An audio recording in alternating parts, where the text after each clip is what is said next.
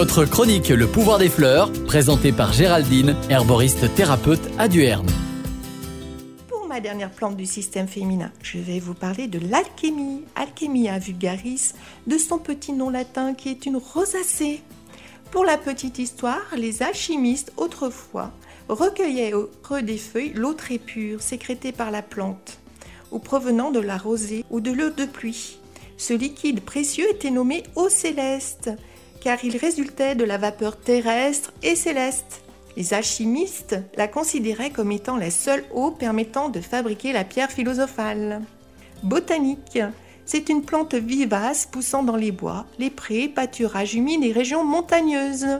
Sa tige dressée, lisse, plus ou moins rameuse, teintée de rouge, atteint 10 à 40 cm de hauteur. Ses feuilles sont vertes mates. Les fleurs sont de petite taille, regroupées en corymbes et de couleur jaune verdâtre. En herboristerie, on utilise la plante entière fleurie. Quelques propriétés. Elle est utilisée depuis le Moyen Âge pour traiter la maladie des femmes, de la jeune fille et la femme ménopausée. Pour les soins génitaux, en cas de locorée ou de démangeaison, pour les règles abondantes et saignements entre les règles, pour les jeunes filles qui ont des syndromes menstruels, qui ont des règles irrégulières et qui ont de l'acné en cette période, pour les fibromes hémorragiques et l'endométriose. Autre bienfait, pour les diarrhées chroniques en cas de colopathie fonctionnelle et pour toutes les maladies inflammatoires chroniques de l'intestin. Quelques précautions d'emploi toutefois, à prendre loin de toute prise de médicaments et des repas.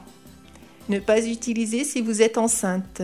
Petit message, je t'apporte calme et douceur dans ta vie quotidienne pour que l'agitation du monde d'aujourd'hui ne pénètre pas en toi. Merci et à bientôt les amis des plantes.